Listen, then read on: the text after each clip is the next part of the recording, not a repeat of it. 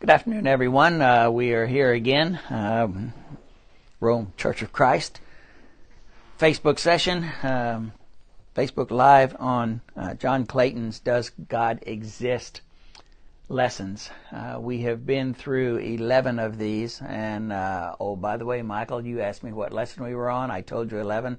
Um, I was close. We were on 12. Uh, but I figured that you would figure that out once you started looking at it. Clayton, uh, this is one of his longer uh, lessons. He he goes for more than just his usual uh, 21 to 2 to 3 minutes and, and goes uh, for 30 minutes. So uh, we will still end uh, on time. We'll just regulate our comments accordingly. Um, Clayton talks about wh- what is our purpose here? Why are we here? And stay with him on this because he gets off on uh, several personal examples um, about um, his his life and the life of others. Um, but stay with him because his larger point is um, is one that he makes at the beginning, and then he'll come back and make at the end. Um, is that we are here to demonstrate to people that good overcomes evil, um, and so stay with him on that, and uh, let's just see what uh, we see what he has to say.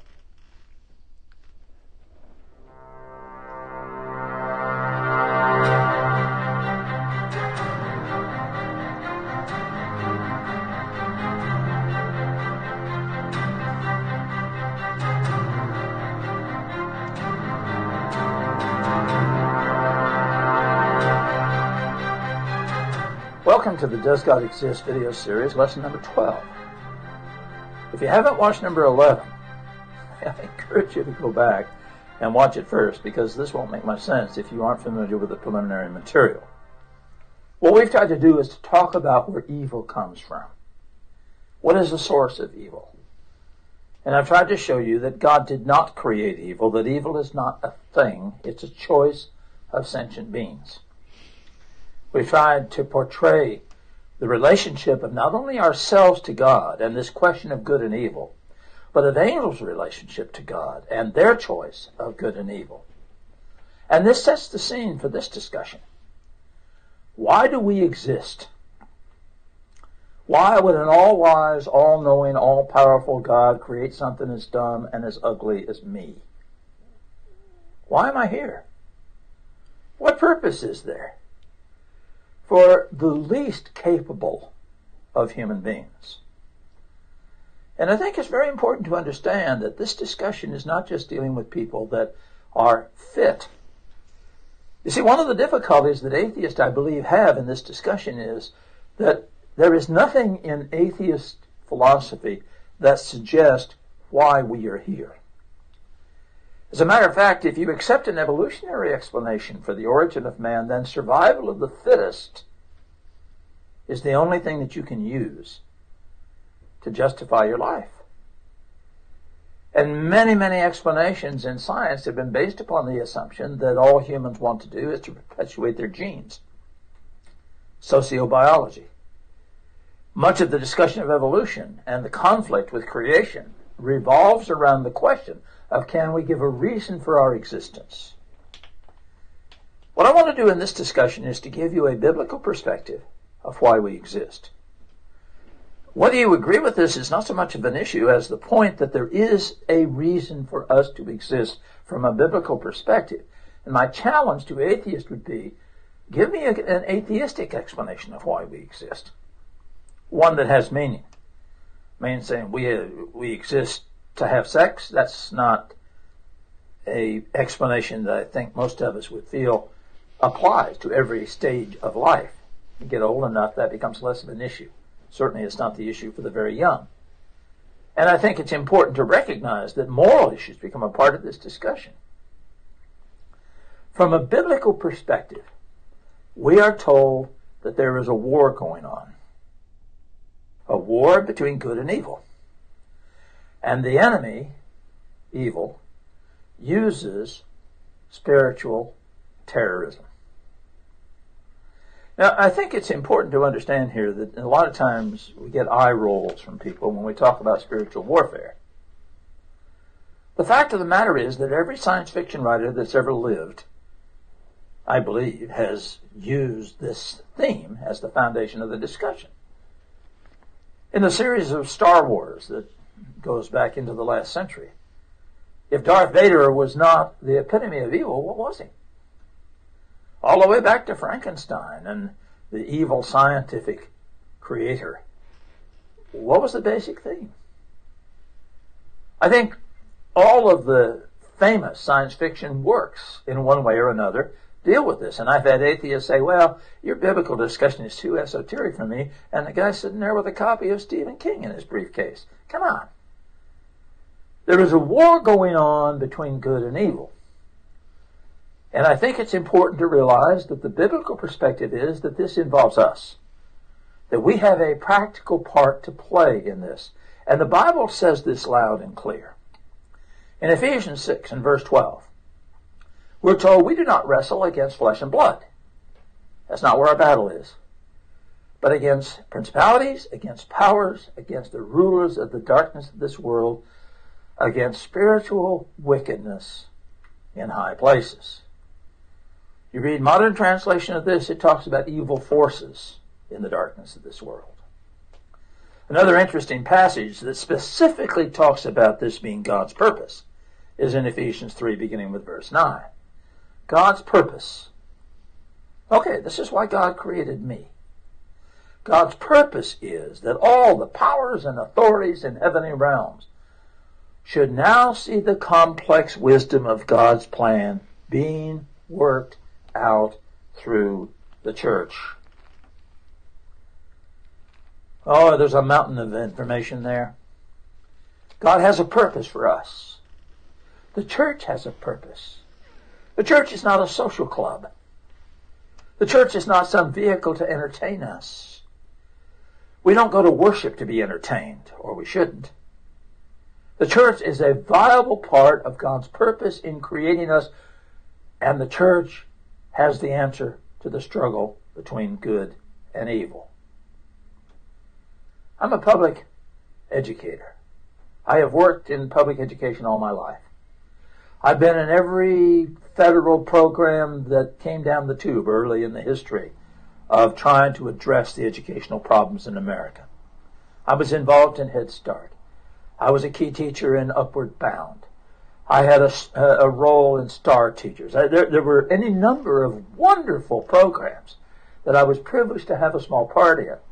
And I loved doing it, and I think it was well worth doing, and I enjoyed every minute of getting to work with kids, especially kids coming from disadvantaged situations. But you know what? None of those programs, nothing any politician does is going to solve the problems of American education. You can throw as much money as you want at it. You can do whatever you want to in the terms of militarily controlling environment. The fact of the matter is, until you change the hearts and the minds of men and women, you will not change the situation.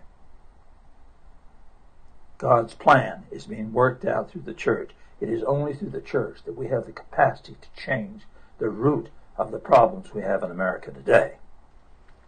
And it's interesting to realize that the Bible gives us a very clear picture of this in the book of Job. And you may want to turn to the book of Job and read as I give you a Clayton paraphrase of what is said in Job 1 and Job 2.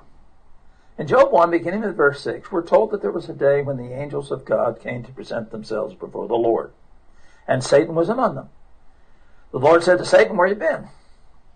Oh, I've been hacking around the earth, going back and forth, to and fro. And God said, Hey, have you seen my, my buddy Job? How about that, Satan? He has nothing to do with your crummy system.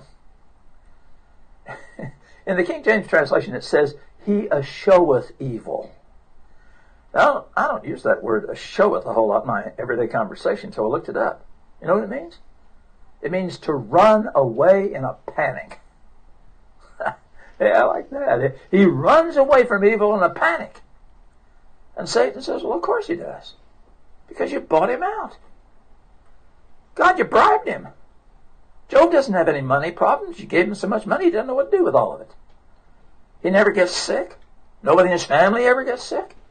He never made a bad investment. His stocks never go down. He never bought a bad money market. Nothing ever happens to him that is negative. Of course he stays with you. You've already got him in paradise. But God, if Job was living in a real world, he wouldn't have anything to do with you. And God says, all right, okay, go ahead. Put him in the real world. Have at it, Satan. Do what you want. But don't touch his body. Now, may I point out to you, it is not God that afflicts Job. Job didn't understand that. His friends didn't understand that. But it's not God that afflicts Job. Satan afflicts Job. And the bad things that happen in your life did not come from God. God does not do evil things. Nothing is more misrepresentative than when somebody has a tragedy to say this is God's will. The problem that happens in our life happened because Satan brings it to us. And Satan has a field day with Job. And you know what happens.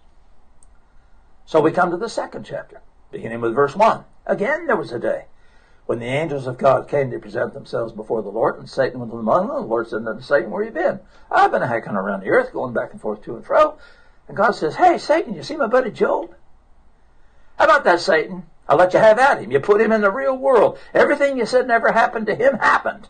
And he's still with me. And Satan says, Yeah, okay, you won that one. But let me touch his body and he'll spit in your face. And God says, Okay, all right. Touch his body, but don't kill him. And you know what happens? Job has terrible problems. Now, you know, you and I might look at that, we might say, well, that was a terrible thing for God to do to Job. Yeah, maybe. How did Job look at it?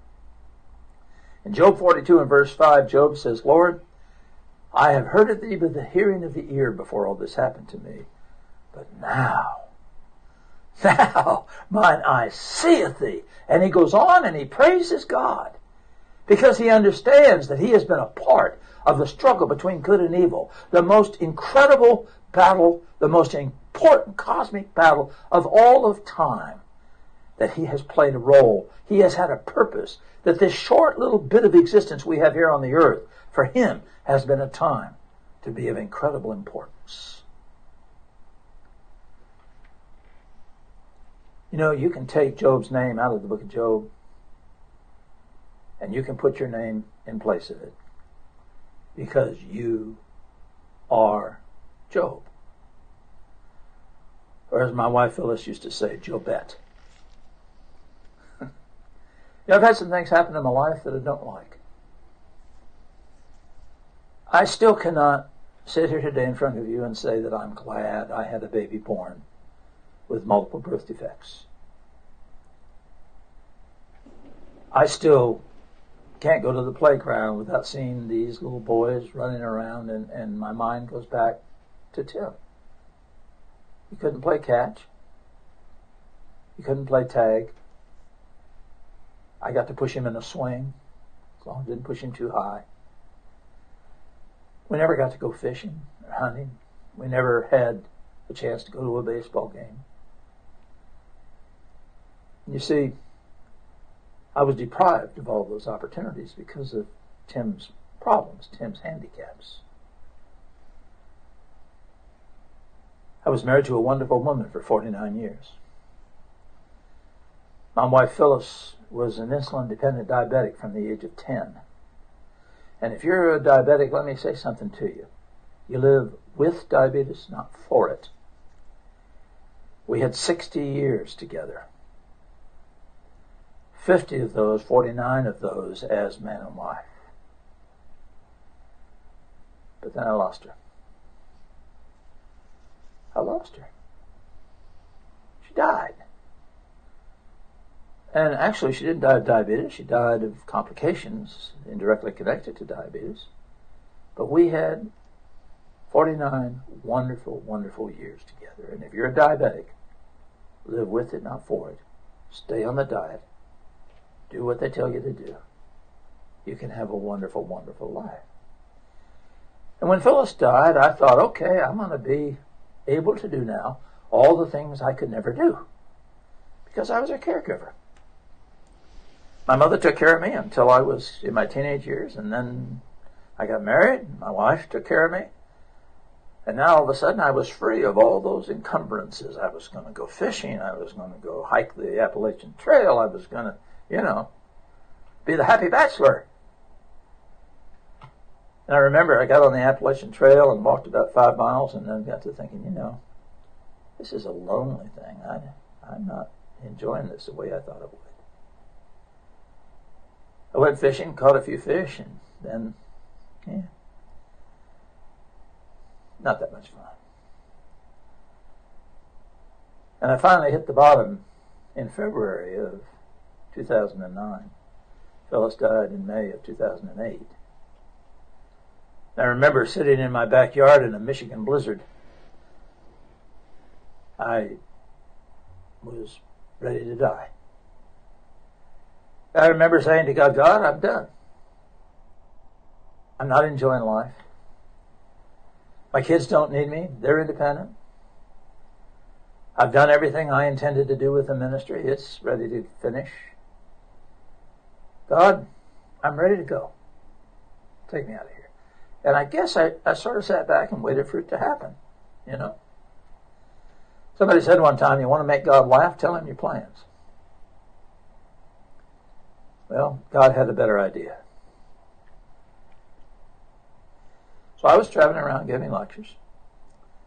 I was scheduled in March of 2009 to do a lecture in Grand Junction, Colorado. And there was this woman who came up to me during the question and answer session and asked a question. And it flashed across my mind, boy, she sure is pretty. But at my age and my physical condition, I, about as far as it went. She asked the questions, and I found out from the preacher that she had lost her husband. And she was struggling. And uh, so I got her email, and I emailed her. And, and I, I do this frequently with people that ask questions because I want to continue to be helpful to them. And I was amazed that she emailed back. So I responded to her question, and then she asked another question, and pretty soon the emails were flying back and forth. We must have had 200, 300 emails, and they became personal. And I had a struggle at that point. My heart was saying to me, you need somebody to love. You're not doing well by yourself. You're not made to be alone. And so I started asking questions about her feelings, and she started saying that maybe she would be interested in what I might be able to present to her in the way of a ministry. And finally, I remember she uh, she was taking a nursing exam. She needed to reestablish her nursing certificate, and she was trying to study for it. And she sent me an email that said, and this was about 10 o'clock in the morning, that said, you got to quit emailing me. I'm trying to study for this test and you're interfering with it. I'll contact you when I'm done with the test. So I thought, okay, I'll probably never hear from her again, but that's sort of what I expected anyway. And then four hours later, I got an email saying, I can't stand this. We got to talk some more. And I said to her, you know, if, if God has a plan here, if you and I could ever get together, you're not going to have to take that test. Why don't you come to South Bend and see me?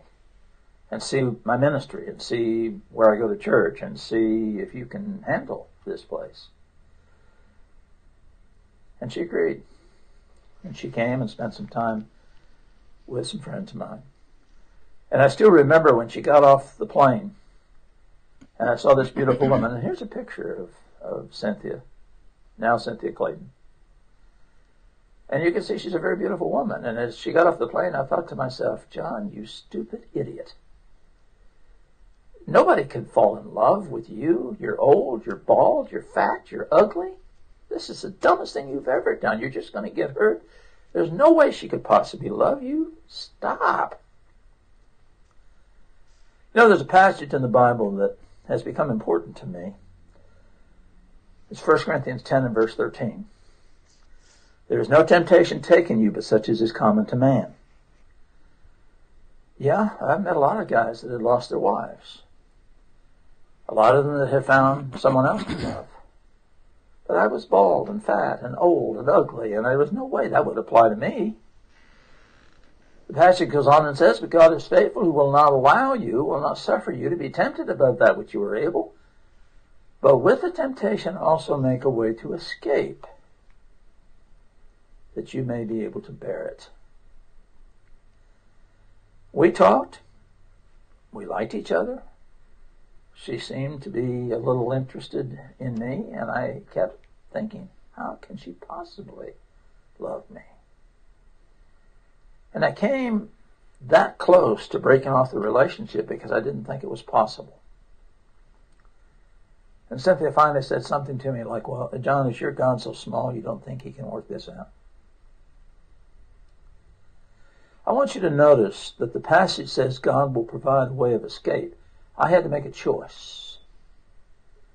And may I suggest to you that you have to make a choice.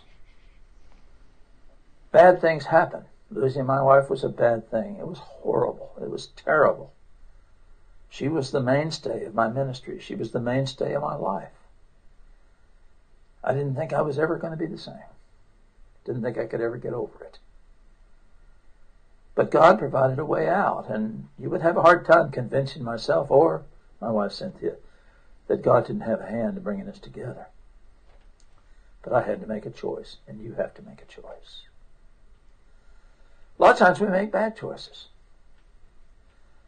The Bible says that God's will is not always done. A good example of that is 2 Peter 3 and verse 9. God is not willing that any should perish, that any should be lost, but that all should come to repentance. Is anybody going to be lost? Yes, as long as there is free choice, some will choose to reject the way of escape God has given. We all have to make a choice. And God's will is not always done. But it is important to understand that this is part of our battle between good and evil. And one unique thing that we have as Christians is that we have a God who cares. And that is different than any other religious system on the earth. What's the shortest verse in the Bible? Yeah, we all know that one, don't we? Jesus wept. We're good on short verses. Makes it look like we know something. Let me ask you to think about something. Why did Jesus weep? You, go back to the 11th chapter of John, which is where this story is, and you're going to see Jesus knew from the very start what he was going to do. In verse 4, Jesus said to his disciples, This will not end in death. He didn't say Lazarus wasn't going to die. He said that's not the way it's going to end. In verse 14, we're told that Jesus said, Lazarus is dead. But I am glad for your sakes, so that you may believe. When we get to verse 23 and Jesus talks to Lazarus' sister, the first thing he says to her is, I'm going to bring your brother back from the dead. Well, how can she possibly understand that? And of course she doesn't. Then you get down to verse 33 when Jesus comes to Lazarus' tomb. The Bible says he groaned.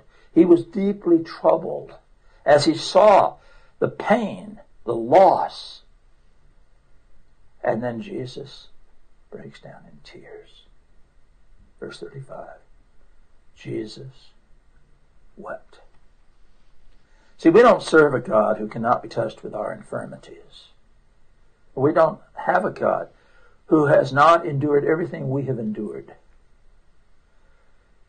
And when God saw how much it hurts to lose what you love, Jesus wept.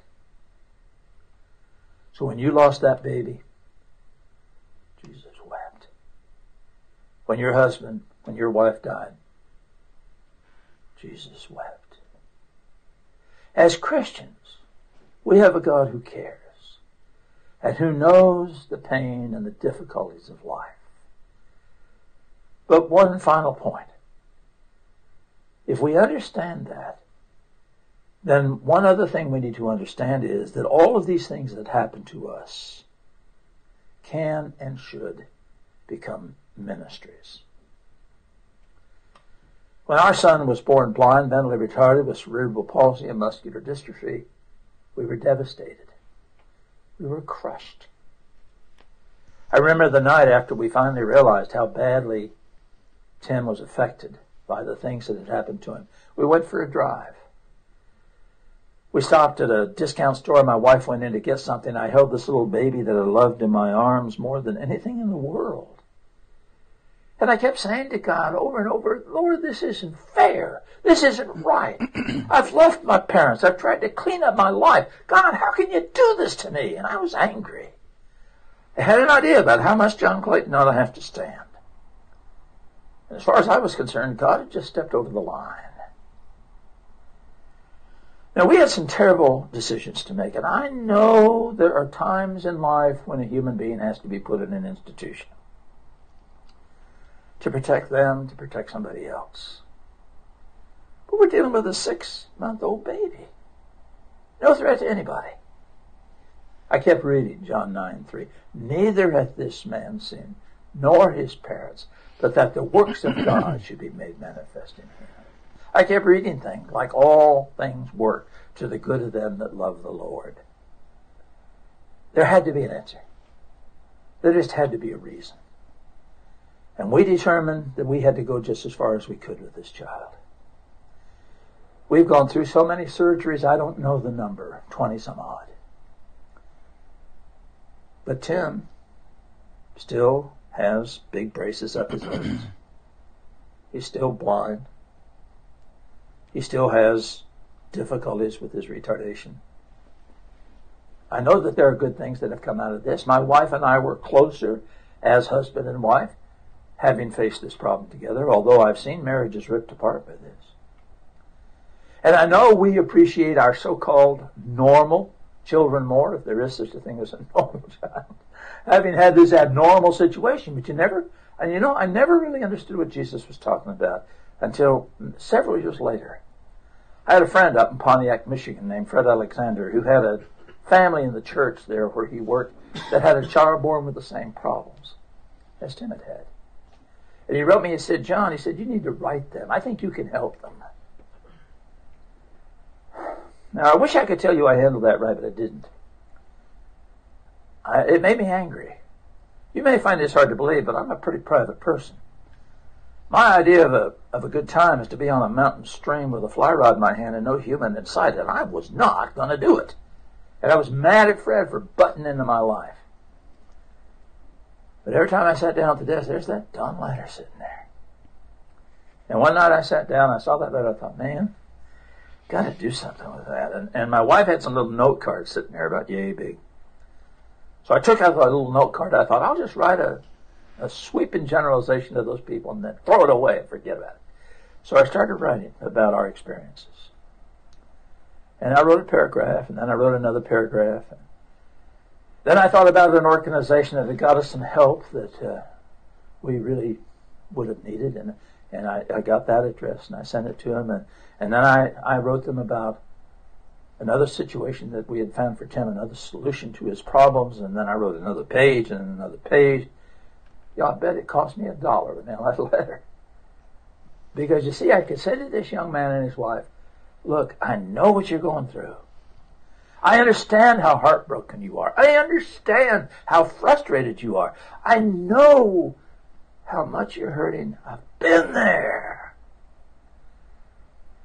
Most of you cannot imagine what it's like to look at your baby that you love more than anything in the world and to realize there is no possible way your child can reach that feeblest hope.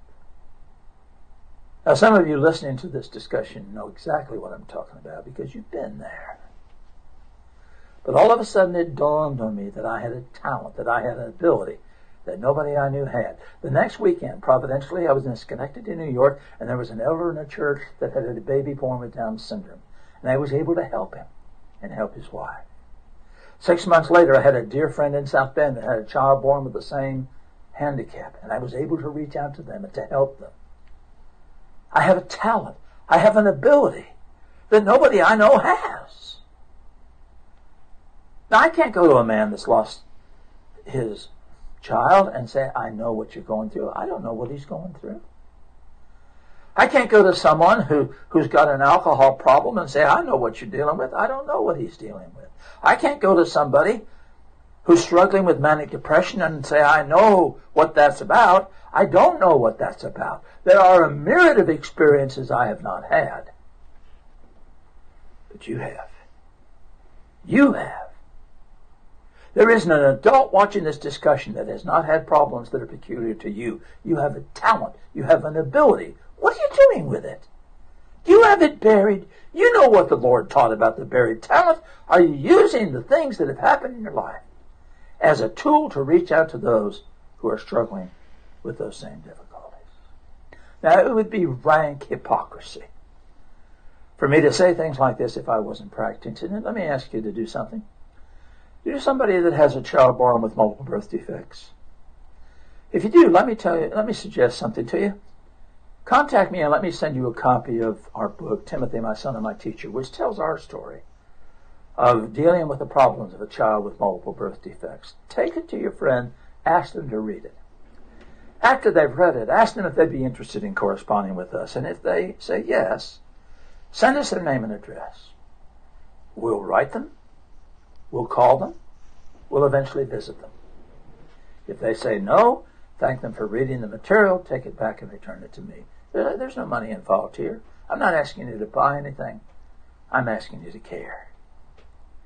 We have folks that have dealt with cancer, Christians, who have had to deal with that horrible disease. We have people who have dealt with children born missing major parts of their body and, and the, the way in which they've been able to cope and deal with it. We have people that have dealt with being paralyzed. We have people who have dealt with diabetes. And I can help you with that one, having been the primary caregiver for 49 years for my wife Phyllis. All of those books are available to you free of charge. Let me conclude this discussion by telling you one more story that maybe will have some meaning and some relevance to you. This is not my story. I have a friend who lives in Blue Mountain, Pennsylvania. She's an older lady now, but she tells a story about an event that happened to her when she was younger. She's a, a Red Cross nurse. And there was a terrible train wreck at Blue Mountain, Pennsylvania back in the in the 1950s. A high-speed train going from Chicago to New York jumped the track, hit the trestle at Blue Mountain. There were 14 killed, over 100 injured. She's the first medically trained person on the scene. She tells the story that the first guy she ran into when uh, when she got to the site of the accident was a man walking around in shock. He had on a rather expensive-looking business suit. And he was saying over and over again, my instruments, my instruments, if only I had my instruments, my instruments, my instruments, if only I had my instruments, over and over and over and over again. Well, she stood up to leave him to help somebody else after she had given him first aid. And she, as she started to leave him, she said, Sir, I just wondered something. As you were walking around in shock, you kept saying, My instruments, my instruments, if only I had my instruments. Why were you saying that?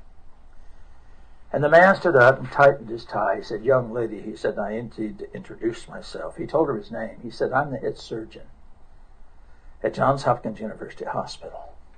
And all I could think of as I saw the terrible injuries that had been part of this horrible accident was, if only I had my surgical tools, if only I had my instruments, I could relieve the pain and the suffering that's been part of this terrible accident.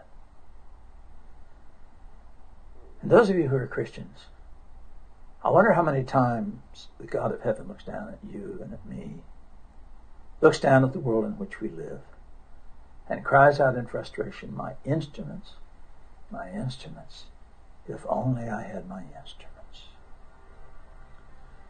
Are you an instrument of God? Have you been forged according to God's plan and used according to God's purpose? Doesn't matter who we are, doesn't matter what we are we have a reason to exist in a cosmic battle between good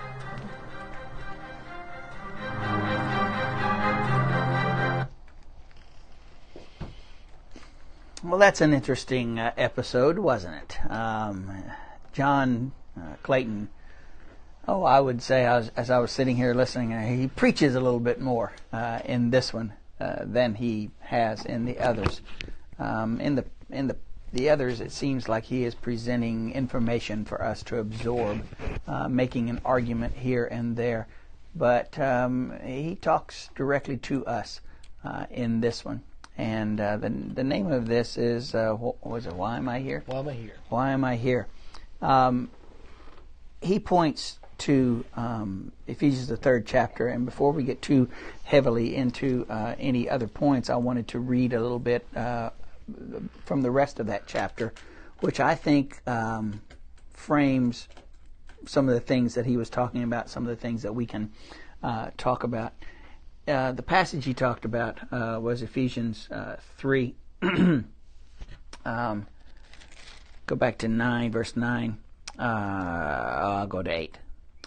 To me, Paul says, the very least of the saints, this grace was given to preach to the Gentiles the unfathomable riches of Christ and to bring to light what is the administration of the mystery for ages, which for ages has been hidden in God who created all things. And that mystery was the revelation of, of the gospel uh, that Christ came to this world, uh, lived his life, and Paul and uh, the other apostles and and all uh, first century uh, signee, uh, those who signed on to to promote God's word. Um, that was that was that was their role to reveal that mystery. In order that the and here's here's the key passage that he read. In order that the manifold wisdom of God might now be made known. Their job was to preach that. But notice it, he didn't stop with just them. He said, through the church. The church, that institution uh, for which Christ died, um, the reason he came to uh, this earth to seek and save those who were lost and those who would respond to his message would be added to that church. If you go into uh, the next chapter, just across uh, the column there in my Bible, it says, and, and these are, are roles within the first century church. And he gave some as apostles, some as prophets, and some as evangelists, and some as pastors and teachers for the equipping of the saints, those people in the church, for the work of service to the building up of the body of Christ until we all attain to the unity of the faith and the knowledge of the Son of God, to a mature man, to the measure of the stature which belongs to the fullness of Christ. And then he goes on to talk about that body. But the very next section of chapter four, uh, chapter uh, four, is about the Christian walk. How does the Christian fit into this. Yes, he gave some to play leading roles for uh, preparing us, but what is our role as well? And in verse 17, he says, This I say, therefore, and affirm together with the Lord, that you who walk no longer just as the Gentiles walk, in the futility of their mind, being darkened in their understanding, excluded from the life of God because of the ignorance that is in them, because of the hardness of their hearts and they, having become callous, have given themselves over to sensuality for the practice of every kind of impurity with greediness. Obviously, he was talking about a uh, group of people there that had not responded. But in verse 20, he says, But you did not learn Christ in this way, if indeed you have heard him and have been taught in him, just as truth is in Jesus, that in reference to your former manner of life, you lay aside the old self, which is being corrupted in accordance with the lust of deceit, and that you be renewed in the spirit of your mind, and put on the new self, which in the likeness of God has been created in righteousness and holiness of the truth. Therefore, laying aside falsehood, speak truth, each one of you with his neighbor, for we are members of one another. Be angry and sin, and yet do not sin. Do not let the sun go down on your anger. Do not give the devil an opportunity. Let him who steals steal no longer, but rather let him labor, performing with his hands what is good, in order that he may have something to share with him who has need. Let no unwholesome word proceed from your mouth, but only such a word as is good for edification, according to the need of the moment, that it may give grace to those who hear. And it just occurred to me that that passage right there epitomizes what he was just talking about with his ability to help others because of his experiences. I'll read that again. Let no unwholesome word proceed from your mouth, but only a word as is good for the edification according to the need of the moment, that it may give grace to those who hear. And do not grieve the Holy Spirit of God, by whom you were sealed for the day of redemption. Let all bitterness and wrath and anger and clamor and slander be put away from you, along with all malice. And be kind to one another, tender hearted, forgiving each other, just as God in Christ also has forgiven you. So, if I'm going to pull one larger point from all that he had to say, and he had a lot to say, and there are, are many things that we could talk about in there. But there is a struggle. He starts out with Job. There is this struggle between good and evil.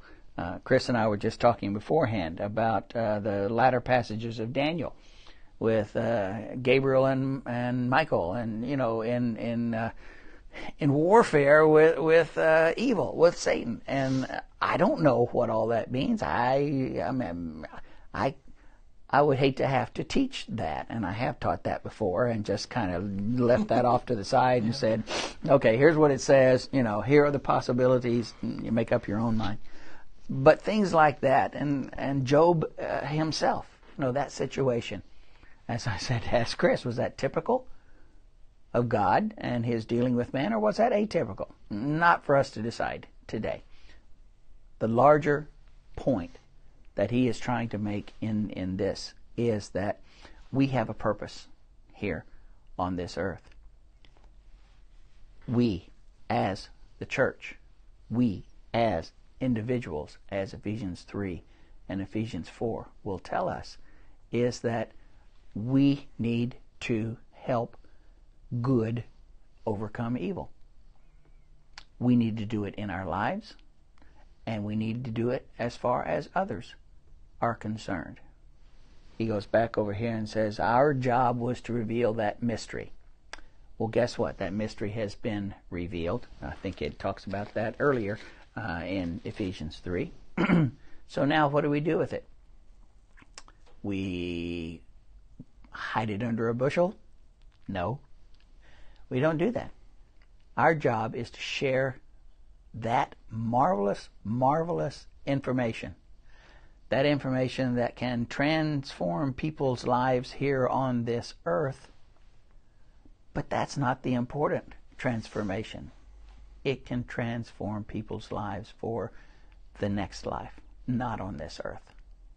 And so uh, the larger picture is there is a battle between good and evil, and that's the the Bible is full of that message. Jesus came to give us a means of give us a weapon to help us become instruments so that God's plan for mankind that we mentioned in 2 Peter uh, what was that? Second Peter three. That his his purpose is for all men to repent. His plan is that all men will repent and that no one will perish. And the question that he asks us at the end with that very uh, poignant uh, story there, you know, are are we God's instruments? Does He look down at us and say, "Can't use that one today. Uh, he's off on something else. "? he's not even thinking about spiritual things. Hmm, come to think about it, he hasn't thought about spiritual things for quite a while. Let's hope that's not us. Let's hope that we can help God fulfill his plan that all men should repent and uh, turn to God and that no souls will be lost. We know, as he said, some will. Uh, the Bible is full of uh, that warning that God will do what He says He will do. A fair and just God would follow through with justice. How's that for a start? it's pretty strong. Go ahead, uh, in, jump in. In 2003, Kelly and I were in college, and we got the opportunity to go to New Zealand on a mission trip if you ever get the opportunity to go, you should go. It's beautiful, um, very hilly. As we walked, or as we flew into the airport, there's a massive Gollum. You know, Lord of the Rings was was done there, um, filmed there. So the Gollum's coming up over the airport. It's beautiful. But one of the main things that we asked people as we were walking around uh, Wellington is, "Why do you think you're here? Like, what's your purpose here?" And uh, it's interesting that a lot of the answers you usually get three or four, five different kinds of answers, uh, and usually the answers are what Paul says in Ephesians four 17 through 19. You know, the uh, sensuality, greedy, impurity, uh, after all those kinds of things. And you say, well, isn't there more? Shouldn't there be more? Aren't you, are you satisfied with that? And almost everybody was like, yeah, you know, I wish there was more. I'm like, well, let me sit down and tell you that there is more.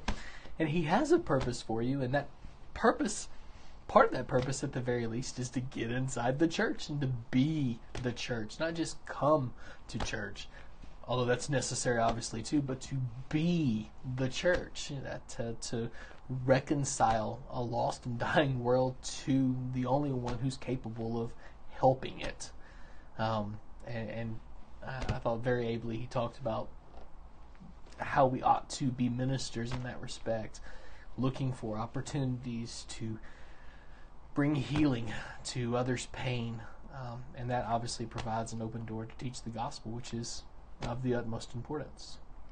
Um, I'll make this point because you made it there subtly. You said uh, to enter the church and to uh, uh, go to church.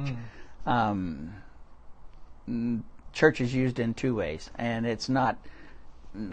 These words are not in the Bible. Um, but we tend to refer to um, the church uh, in two particular aspects. The first one is um, the church universal, the body of Christ. All those who are saved, all those who go through what is necessary for a person to become a Christian, all Christians are part of the church. Um, God has a plan, though, according to the New Testament examples that we find, that those people just don't walk around independently and and and carry out uh, their lives in, in a Christian manner. God wants us to worship Him. God wants us to work together. Um, this class I'm teaching right now online uh, is how to lead groups and we talk a lot about uh, characteristics of groups and and how how groups interact with one another and don't interact with one another and and things of this sort. God's purpose was for the church on this earth to spread His will, as we just read in Ephesians three and Ephesians four.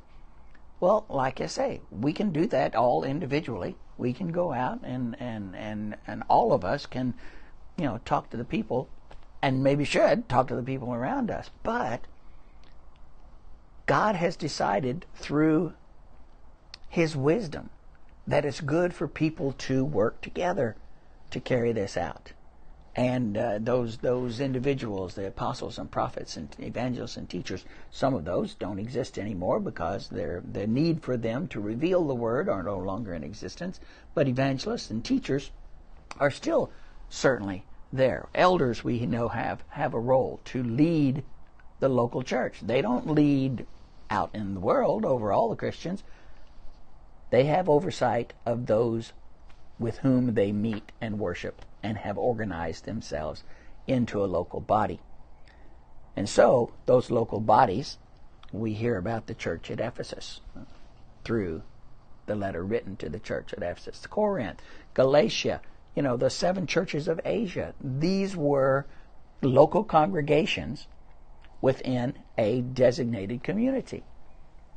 Churches that Paul and Peter and others traveled around and started. They preached until they had converted enough people to start a congregation. And then those people met on a regular basis uh, to not only worship, but to carry out the work of the church that he says back in Ephesians 3:10 is to promote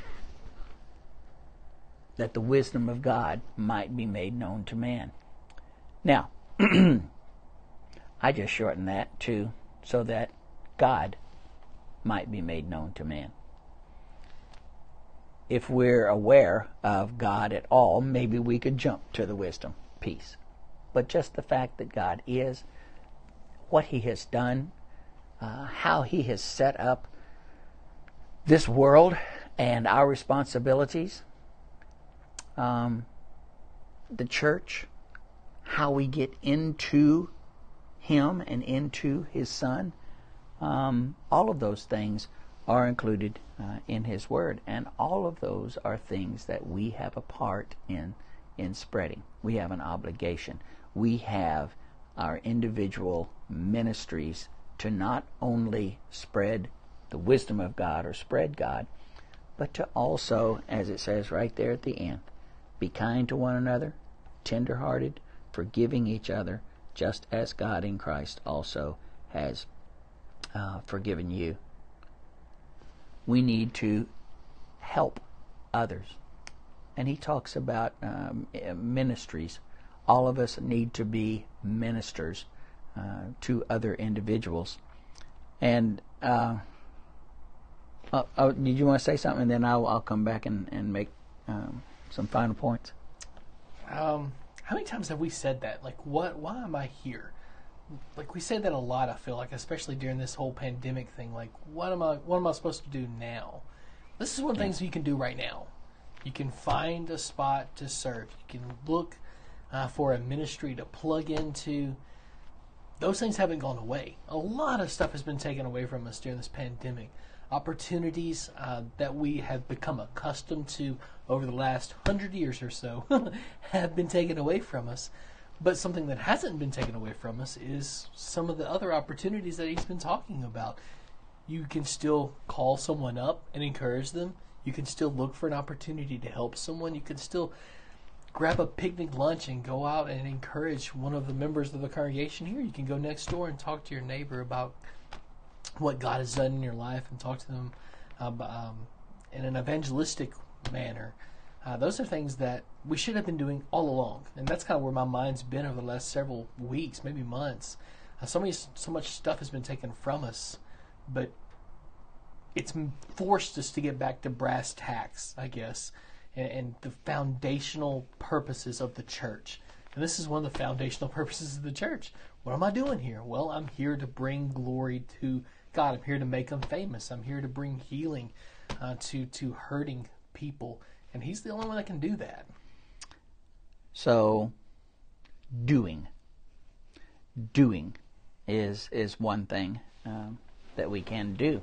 We can uh, get up out of our chairs and get out of our houses and and go and do. Well, you might say, I don't think I can do that. I don't. I'm. I'm not prepared to talk to others um, about about God. Um, I don't know enough. Maybe I'm just a new convert, or maybe I have not spent as much time in my life devoting myself to learning God's Word to be able to effectively do that. And I don't want to go out and mess it up.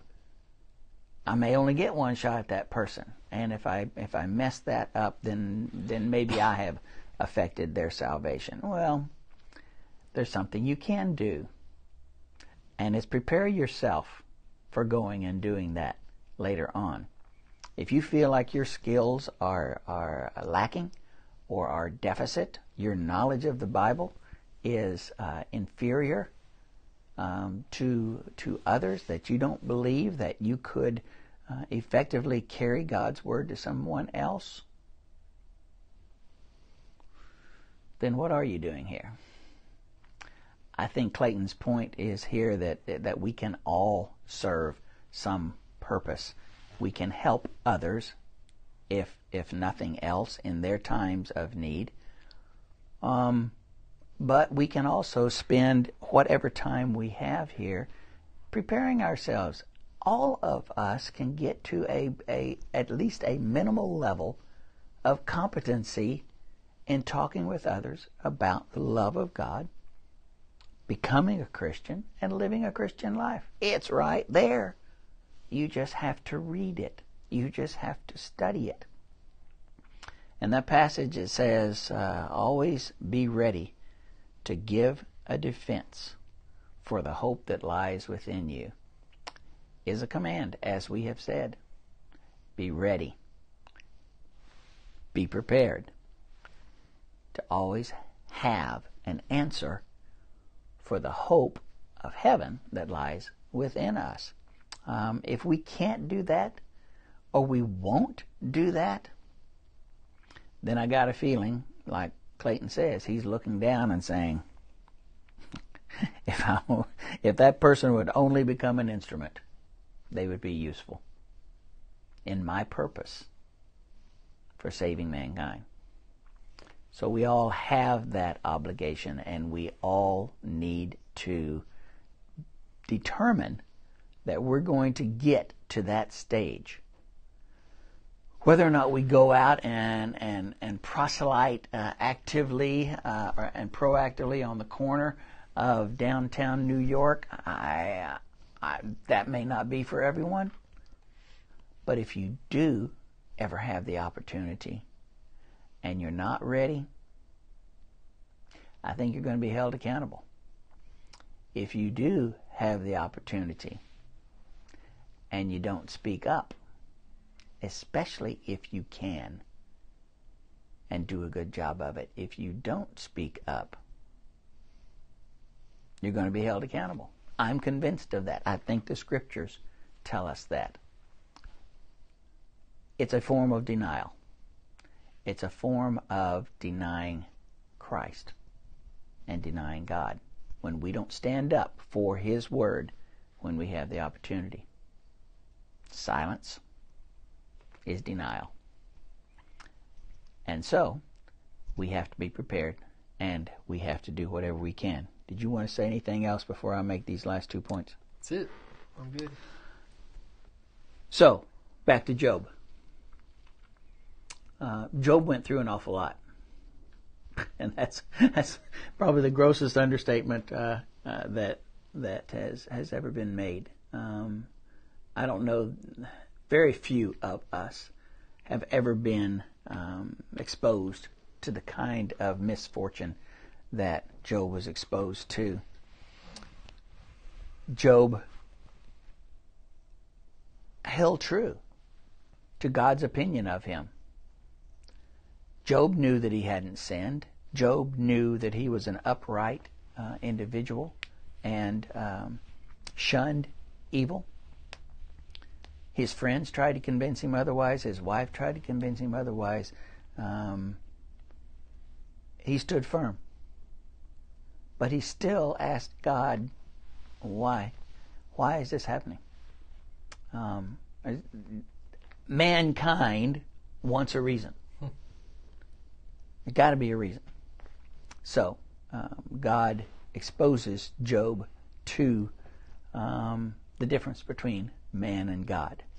We can talk about, you know, uh, whether that was um, a kind thing to do. we have to say that it was the right thing to do because God did it. God said to Job, Here I am, and here you are. Don't question God.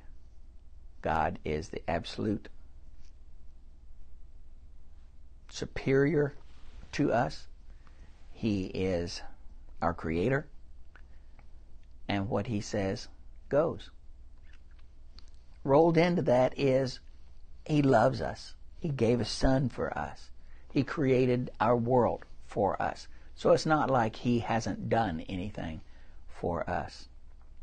And so the question I would ask is right here as we end, um, how would we respond if we had been Job? Job says, I had this feeling, but now I know. Now I see with my eyes. Job praises him for the opportunity to testify as to the goodness of God and that good will ultimately overcome evil. And so I would ask the question, you know, how would we respond? What would we do?